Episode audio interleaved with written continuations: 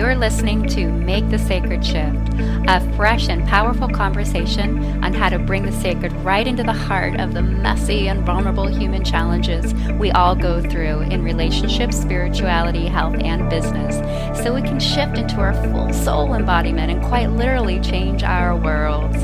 I'm your host, Medicine For the Soul, and guide for visionaries, luminaries, and entrepreneurs. Joanna and Tara Zim join me for engaging soul conversations as I connect with the top voices on the sacred in relationships, spirituality, health, and business, on what it's really like to live from the sacred in the ways our soul calls out for most, and to shift our lives like lightning as we learn how to do it. It's time to make the sacred shift everywhere that most ask for it. The call for it is now, and here we are.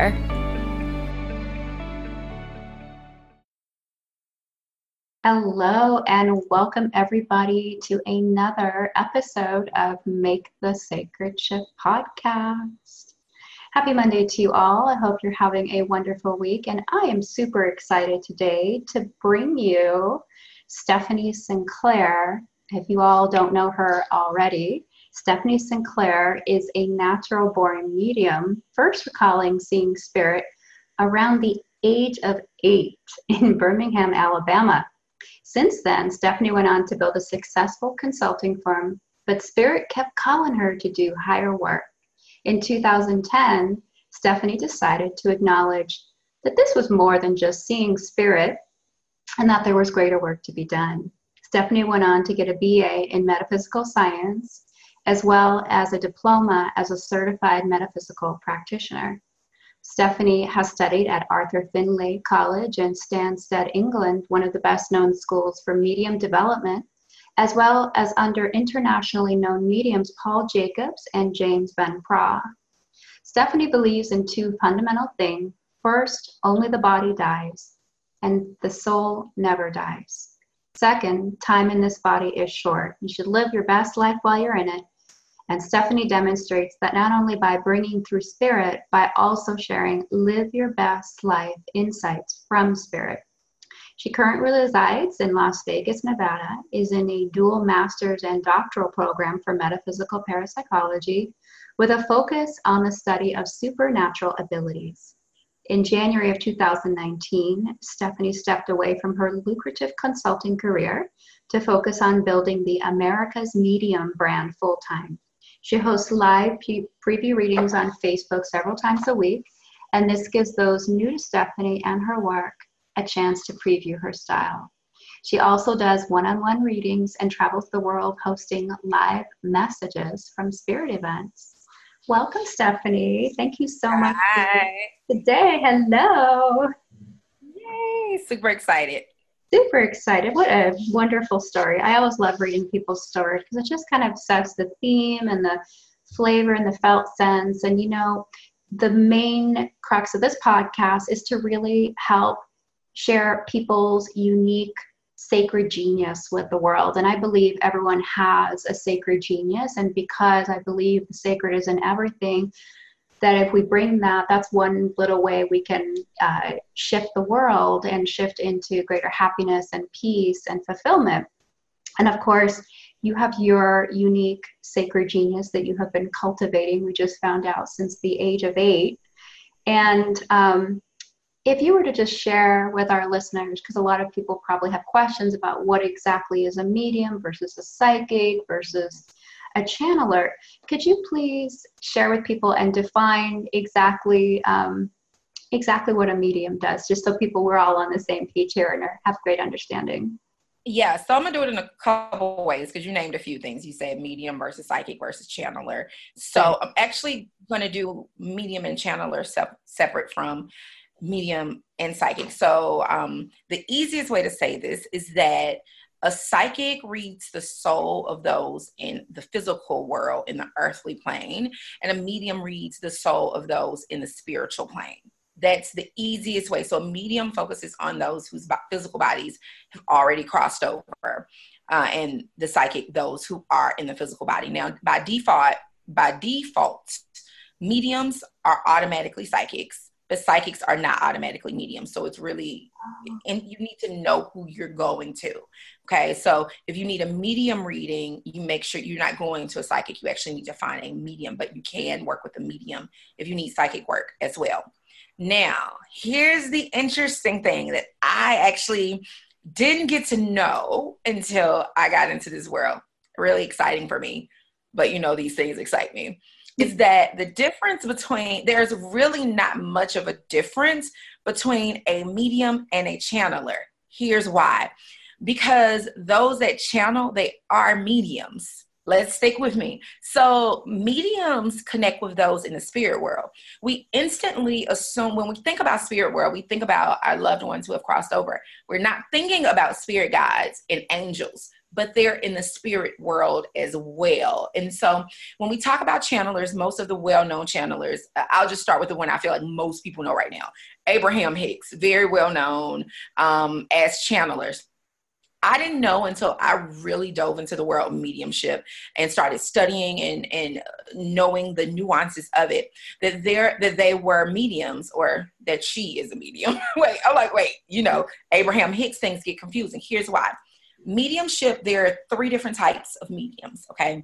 You have an evidential medium, you have a trance medium, and you have a physical medium. A physical medium is like the rarest and the one that I think people have the most skepticism over. I've never seen a physical medium in person myself. I've read tons of books and videos and things of that nature on them. They're extremely rare. Um, physical mediums, what that is, is a medium that they're literally able to, when they are bringing through your loved ones, their physical form begins to shift the shape of their face their nose uh-huh. men who's bringing through women their fingers uh, will elongate to represent a nail um, it, it's it's really interesting and it's said that it's ectoplasm in the body. Now when i thought of ectoplasm i only thought of ghostbusters. That's all i knew about ectoplasm until i kind of got into this. That's right. a physical medium. So the second type of mediumship is trance mediumship and it's the one um, that we're familiar with with abraham hicks who is the most well known right now person who who channels. And basically what trance mediumship is is you allowing your conscious mind to move out of the way and allowing the spirit to literally come in and speak through you. So the voice may change it may become high pitch but you're literally speaking as that. Usually trance mediums are um bring through spirit guides. Usually not always but usually hence abraham hicks. And then evidential medium, which is what I do. My job is to bring through evidence of um, the person who is in spirit world that their soul still exists, and then bring through any messages that they may have to help you navigate through whatever you're doing in life or whatever you're preparing to do or whatever message they want to bring. It really just depends on the spirit. yeah. So when you ask the difference between a medium and a channeler, there really is no difference. You're literally still channeling spirit. And so, mediumship is just a connection with the spirit world. So, anything you're doing that's connected to the spirit world technically is mediumship. I gotcha. So, for you personally, you're an evidential medium, which means you help bring through evidence, as you described. And in that place, in and of itself, what what aspect of that do you feel is the most sacred that you're here to light up for people like inside of that? What is most sacred to you inside that evidential medium role? Um i would definitely say what's what's most sacred is just bringing back or bringing through that um, confirmation that's the word i'm looking for confirmation that even though you know someone you love in spirit world someone you have this connection with their physical body is gone you can be sure that they're still there they're still supporting you um, i've had many times where people's fathers uh, or brothers will come through and talk about having walked them down the aisle or they'll know that they're engaged and say they're walking them down the, the aisle and those sorts of things. And so, really, that healing in that space, that space where a mother or a father gets evidence that their that their child who passed away is actually still there with them um, playing with their new baby those sorts of things that that's the most sacred area to me is providing that healer because that healing because in the end i believe that i'm a healer i mean, that's what I do. Um, even when we think about my past career, I, I help people heal um, finances through business, and and now I'm helping people heal in a different kind of way. I gotcha. And so you mentioned like this began around the age of eight. You start seeing spirit. How how did your how did that begin for you? What what happened? What was initiated in you? What what events led to that? Can you share with us? Yeah, it, I wish I had this like amazing story. Eight was the time that I first remember. I just don't remember before that time. Um, being in the third grade, eight years old was the first time that I remember um, being in my bedroom. And it's nighttime, the door is open, and I saw a woman standing in my door. So it's the first time I was conscious of seeing things was at eight, but there was no um, specific event that happened that triggered it. It was literally that um, I noticed her, and that's the first time I can remember. I see. And did that come with any challenges or obstacles for you? Because as you know, so often, you know, healers are initiated with dark night of the soul episodes or experiences where they have to go mm-hmm. through difficult challenges in order to become the powerful healer that they're meant to be? Would, would you say that there were yeah so so no i mean um mediumship runs in my family for the most part and so it's pretty and it tends to run on the on the female side of the uh, of um your family. So generally if you have a gifting your mother or your grandmother on either side like, like someone had the gifting and it was the maternal side. So at eight years old, no. As a kid, no. It was just something I saw. Um, but I did have what I definitely would call a dark night of the soul, which made me really step into that.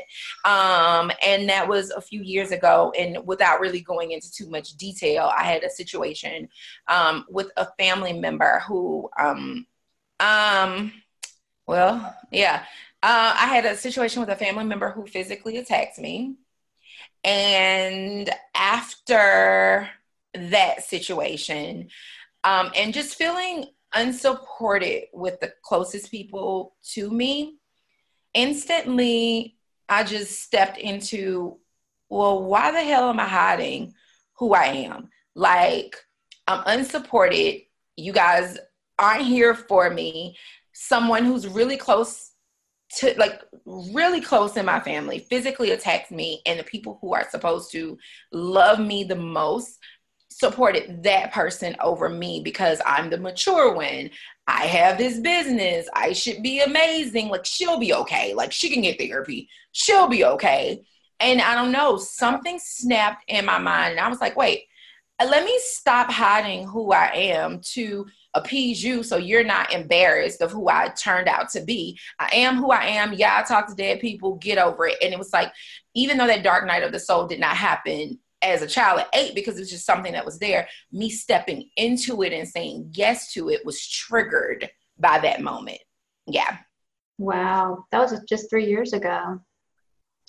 Wow. Yep, it was three years ago. And so when you went through that, which obviously was a huge part of your shift out of your consulting and into what you're doing now, and you went through all that, how did you make medicine? How did you make the medicine that you now carry and bring in, bring us into the world? How did you make medicine from that incident? Like what was take us through your thought process, take us through your feeling process, take us through you know how you reconcile with that in order to make the medicine that you know from being eight years old that you were actually meant to carry in this world because i'm sure there's somebody listening in your audience or my audience over this podcast gets in the hands of who has some ability somewhere and have experienced some form of what you're describing i mean it's an epidemic. It's being played out right now left right and center everywhere because we're all getting free from it. So it would be really helpful if you could share how you in particular made medicine from that incident and got through it Mm, how did I get through it?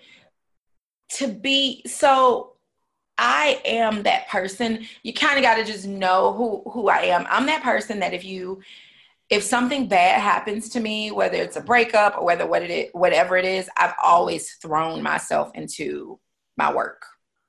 it's just always worked for me. And so I would throw myself into my work and my work just got better and better and better. And so I have to say that from that incident, my medicine was stepping into this calling. Like when I say it was the trigger, it was, it happened one week. A week later, I was like, forget it. This is what I'm doing. A week later, I announced it on social media that I would no longer be um, a coach and consultant. Two months later, I was in England. Wow. Just like that. And so for me, my healing really was being a medium and, and throwing myself into um, accepting my calling. In that process it just slowly started to heal me. Accepting that process slowly just started to like I thought I fully accepted myself, but I didn't. I fully accepted it, but I was still in hiding. I was hiding the woman that I am. I was hiding the woman that I was called to be. And it was just like that thing that felt so painful to me. Um, it was definitely the catalyst and mediumship and stepping into that calling was the medicine. So yeah. I think that what you just said there is so key to what so many of, of us go through. So, like, step one on the journey is we get an insight or a download of how we're meant to be or what the next version or chapter of our life is meant to look like. And then there's the huge journey from insight to embodiment, right? And mm-hmm. so, what you were just saying a moment ago about like throwing yourself into really accepting this new calling, how did you do that? Like, there are people that really struggle with that. They have an idea, right? They have a dream, they mm-hmm. have a vision, they have a download. The embodiment process from insight to embodiment, that's a big journey. How did you do that? Yeah, so I think really it's my personality.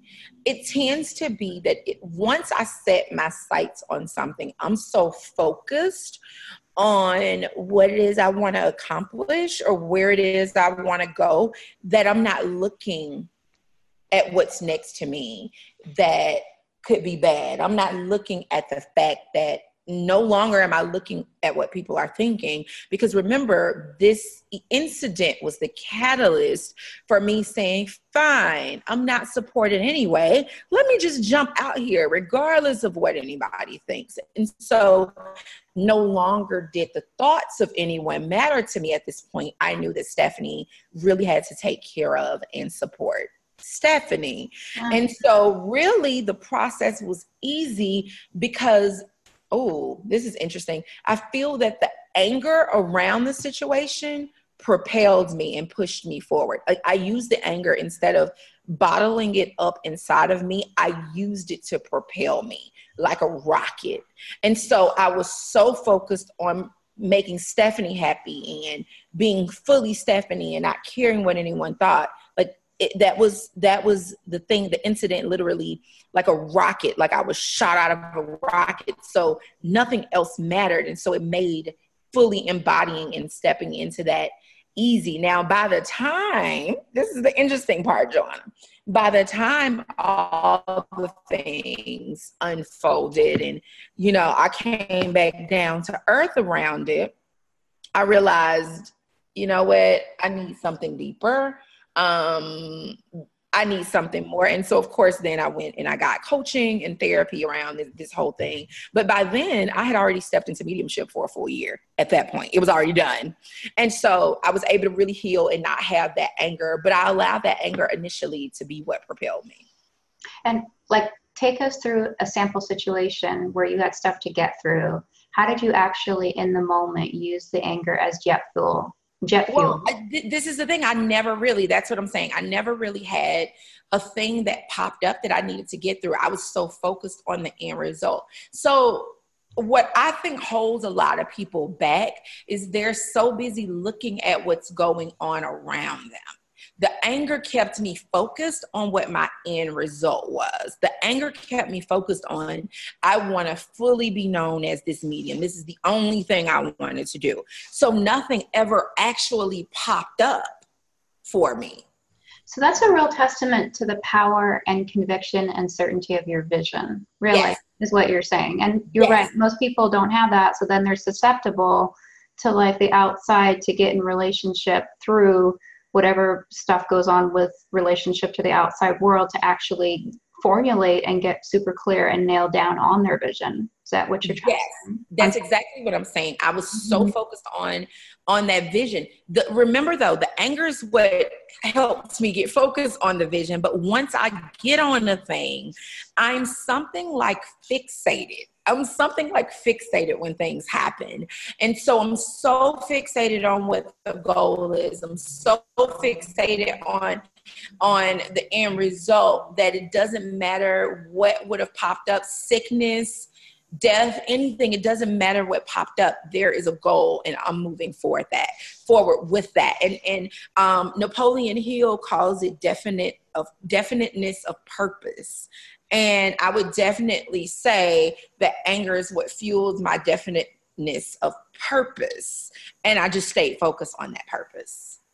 That's really good information for people to hear because I think a lot of people really struggle with how to have not only the clarity of the vision, but then also the definiteness of purpose, also known as certainty you know, to really hold that and not let any interference come in on any level from the outside, in, including, you know, social media or family or whoever, to take you away from delivering your mm-hmm. desire, which is what you stated to become known as as this.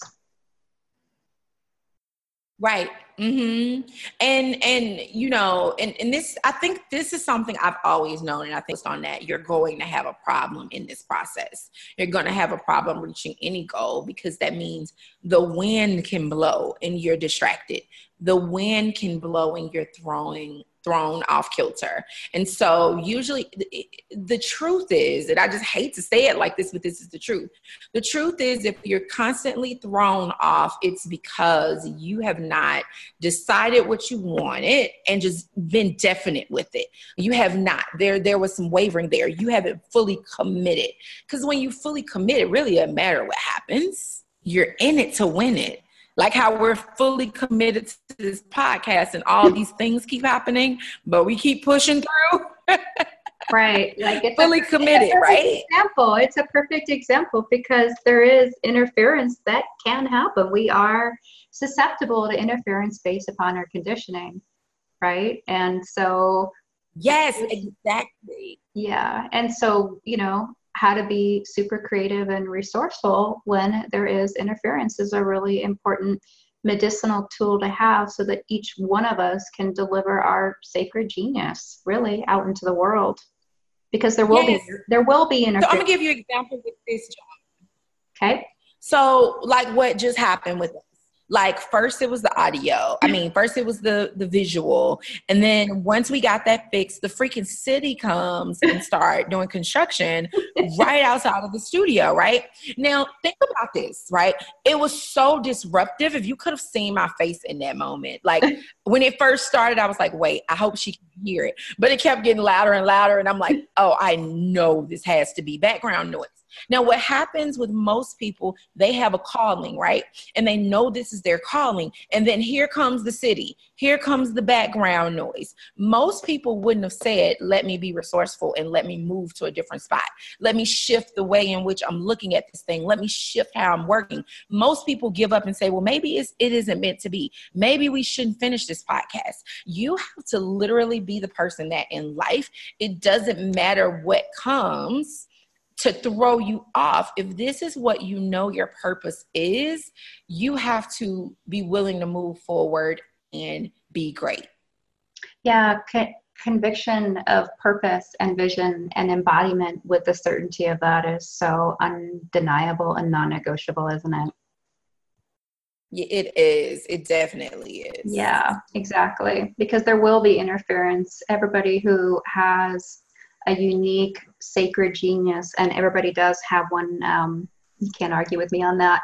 Um, there will be mm-hmm. interference in the form of conditioning, and that conditioning will attract, you know, friends, partners, people, social media responses, whatever, that will try to veer you off track if it can. But there's no good soul food in that, so you're not going there. and we should know either. We shouldn't either. Um, take us through like so this has been going on now for have you been is it been two years now that you have been in the medium role? Full time well that i've actually been working in mediumship. I've actually been consciously working in mediumship for two years. I see. And so because of what you went through Wait, and because before you before you go the interesting thing is if you notice i said consciously working in mediumship. Uh-huh. when i decided to come when i decided to come out as a medium you won't believe how many clients was like, "Oh, Stephanie, we knew that." Like you, I tap into that. I often do that when I'm working with clients, but I wasn't conscious of that's what I was doing. I knew I was receiving information, but I wasn't aware that it was coming from spirit guides and from the spirit world. Gotcha. And I've always done that with my work. How um, interesting is that? Gotcha. I gotcha. So, in terms of that, I mean, that's just really, really, of course, it's like, it's not surprising, right? I mean, at least they're sitting over here. Of course, like, mm-hmm. not surprising because those of us who have that unique sacred genius and who do get called, you know, it, it, before we consciously really claim it, it seeps through everything. It's kind of like what I was sharing with you before we started the, the podcast today. It's like I've always had a huge love of working with couples in the area of love and sexuality and you know intimacy and attraction and clearing up you know trauma and and having secure attachment and having parents have all the you know hot sex love and intimacy they desire I, until I claimed that it it's been seeping through anyway. I just got done sharing with you that that's been the bulk of my thirty thousand hours that I I've worked with people, right? So it's gonna it's gonna come out, which I think is yeah. just the most important thing for everyone to remember. It's probably if you're listening to this, and you have been in denial of your sacred genius, it's probably coming out anyway, and that is a good thing. And so, really, you know, what we can take away from this is it's got to be claimed. You've got to have your vision. It's got to be non negotiable. And you got to use all opposition and adversity and anger, in Stephanie's case, like she was describing, to be the literally the jet fuel that makes that happen for you. And so, so it's been two years. And so, what would you say now is the is the biggest gift that you have received from claiming your mediumship, embodying it, and now working in it? Oh, the biggest gift that I think I've received is really never working. And what I mean by that is um, my therapist because now, like, I was like, okay, now we need to get over the hurt of the situation. I remember my therapist asked me who I was, who was I? And that was a really hard question for me um, because, of course, instantly I wanted to go to my career. I'm the successful entrepreneur, and I'm yeah. It was like, no, strip all that away. And who are you without what you do? And for the first time, of course, I love business. I still love business. I still love helping women create and cultivate wealth. But who I am without that, like if you strip everything away from me, I'm still a medium. And for the first time in my life, who I am and what I do collide. They're they're the same. They're one and the same. Literally what I do is who I am. And so all I have to do in my work is be me, nothing else, nothing more. I can wake up and be Stephanie, and in the process of being who I am at the core, with everything completely stripped away, without a Chanel bag or Givenchy or Gucci or all the things, that's who I am. And I'm blessed to literally, I never really knew what that was. I remember hearing Oprah talk about, you know, never having to work a day in your life. They say, do what you love and you never have to work a day in your life. Let's be clear. I love business. I love being a business coach. I love helping women create wealth, but I did have to work. And there, like, I had to work. It was moments that Stephanie just didn't feel amazing. And Stephanie still had to work. But in stepping into what I was called to be my full purpose, literally never have to work a day in my life because all I do is open my mouth. And in the opening of my mouth, like in that process, everything's taken care of and just me being me. And so I would say that's the greatest gift of really understanding what that is. That's past loving what you do. That is just being. And in my course of being, mediumship is there. Just being yourself. Just being yourself. Yeah. Uh, breathing. Just breathing. Yeah. So somebody who's listening today is wondering, how can I do that? How do I go from knowing that I have a unique genius in the area that I think I have, that maybe people have told me about, that I enjoy doing, that I've kind of known all along, but I haven't really admitted to myself fully this is really the thing that I love, that lights me up like a Christmas tree, all of that. How do I, how do they go from where they're at mm-hmm. to where you're at now? How did they get to enjoy that biggest gift?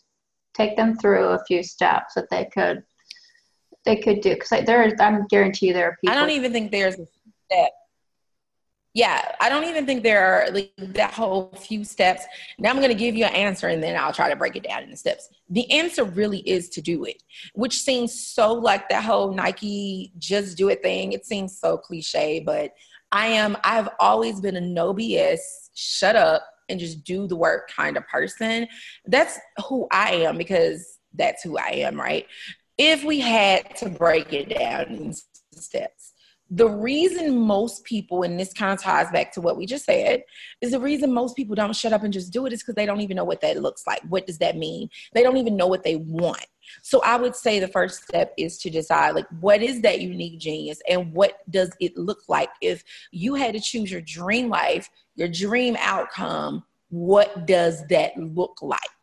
I feel like the clarity on that, or or rather the lack of clarity on that, is what stops people from really moving forward and staying in this cycle um, of of not getting the results they want. So that is literally the first piece. And then once they have that piece, then they can start doing the work. Once they have that piece, then they can move on to whatever um, the next step is. But the step is to decide what it is, and I guess add say yes to it and just start doing the work.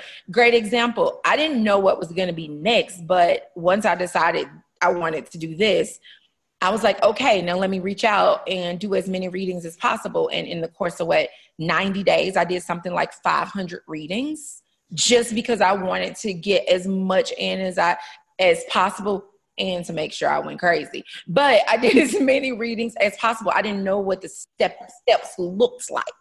Um, I didn't know what would be next past that. I didn't know how I would actually start booking readings. But I really do live by the idea that if you know what it is that you want and you focus on what the end result is, look, the puzzle pieces are going to start coming to you. Opportunities are going to start coming to you. And it's for you to say yes to a lot of opportunities you have to pay for. That's another thing. A lot of people don't want to pay for these opportunities but they're there. You may have to invest in order to get them to happen but the opportunities will come to you when you're clear on what you want. Like think about it. If you decide you want a specific car all of a sudden i promise you you're going to start noticing that particular car everywhere because that's the way it works. When you decide what you want, just the opportunity, seeing it everywhere, it's going to come up. And so I started doing those readings. Then people started asking to pay for readings. Then ideas for different programs started coming. I put it out there. People jumped on it. And it's just one thing has led to another and it's snowball effect. So literally decide what you want. And once you make the decision, you start doing the work instead of train. Once you make the decision and you start doing the work, then then every the doors will start opening for you, and at that point, it's up to you to just walk through them. Yeah, this reminds me of Yoda's wisdom from Star Wars. You know, no try, do or do not do, no try. Right. Nope. I hate that. My my 12 year old loves to say, I'm trying. I'm like, no, there is no try. You're either doing it or you're not. There's no in between.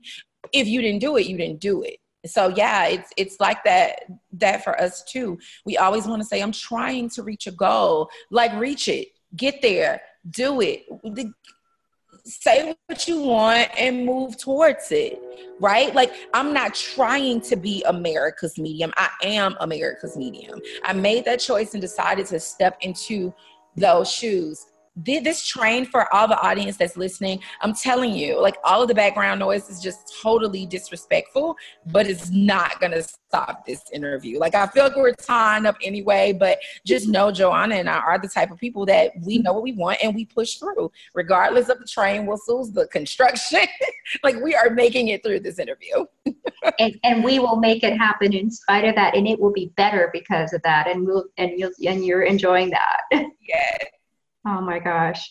Thank you. Yes, yes, so exactly. And this is what it looks like, though. I'm telling you, this is what it looks like for entrepreneurs or for people, period. People always want this smooth, easy ride. And I haven't found one that's smooth and easy. Like in nothing that I've done, it hasn't been smooth and easy. I tend to flow, but there there has not been anything that I've done. It hasn't been some sort of obstacle for me to overcome overcome it and just keep going but it'll never stop me. And the desire i think to you know to really to, to engage in the thought form that says oh i want it to be smooth and easy. You already have an obstacle right there. You have an attachment to things looking a certain way and that's already a problem yeah, exactly. Oh, and that's another thing. I guess non attachment. Like humans in general, we are so attached to things happening a certain way. As long as I get my end result or better, I don't care how it happened. I'm yeah. open to all the different ways that God, universe, Goddess, whoever wants to bring anything in my life. Like I'm so open to the way things unfold and the way things manifest in, in my life because I'm I'm not attached to it. And people do, they want it to be this step, this step, this step. But if it's not like a lot of times what our steps are what we think the steps are they're not actually the best steps to get where we want to go. And so we're we have to realize we're co-creators in this process. And so if we're co-creating there may be a better process in, in your process that you think. You may get derailed from that. Like it may not happen quite like that but you're going to get to what you want. You just keep it going keep it moving exactly what what parting words do you have for people today what do people need to I feel know? like those last words. Ah! I'm like, I feel like those last words were the parting words, not even consciously. I feel like that's it. That it, the parting words are whatever it is, whatever your purpose is, whatever you are called to do, if you just really, really get hold of that vision and stay really focused on what it is that you desire and you know you're called to do. See, the other part of that is a lot of times people get caught up on what they think they need to be doing, not what they're really called to be doing. We get we we feel like the things that we desire are things that look good or impress other people. And in that, a lot of times things won't unfold the way that we desire or in the best way because it's not really what our heart's desire is anyway. And so my parting words are as long as you stay focused on what your heart's desire is and what you're called to do um, in this soul, in this your soul in this lifetime, then just keep moving. Don't allow anything to stop you. And and if you're allowing yourself to be thrown off course, it's because you don't have that definite definiteness of purpose. And that really is the key to everything. Once you're really definite in what your purpose is, you move forth with that. Like there's nothing, or tornado can't even stop you from doing what it is you need to do. I love it. But we're not calling in any tornadoes right now. No tornadoes. And I this is the tornado area. So yeah, you're right. oh my gosh. Well, thank you so much for your time and for sharing with us all today. This is a beautiful offering to your community, to my community, and I'm really grateful for the experience of connecting with you like this. Thank you. You are so welcome. And thank you so much for having me. And thank you for um, sitting amongst the distractions um, and being able to flow through it as well. Thank you. Thank you so much. Thank you so much for joining us on the Make the Sacred Shift podcast. If today's episode shifted your world or gave value to you, I'd love for you to leave us a quick review on iTunes. Make the Sacred Shift is a collective conversation of bringing all our divine qualities with fresh embodiment right into the human places we need it the most. If you're ready to break free from your current challenges and rise boldly into your full soul embodiment, visit me at makethesacredshift.com for one on one coaching, group programs, program, Sacred Shift products, and courses all curated to empower you to shift till you're all the way home. Until next time, you're sacred, your challenges and vulnerability are sacred, and you're capable of shifting into love, healing, miracles, and complete fulfillment. Embody your sacred self and shift into the soul lit life you're meant to lead.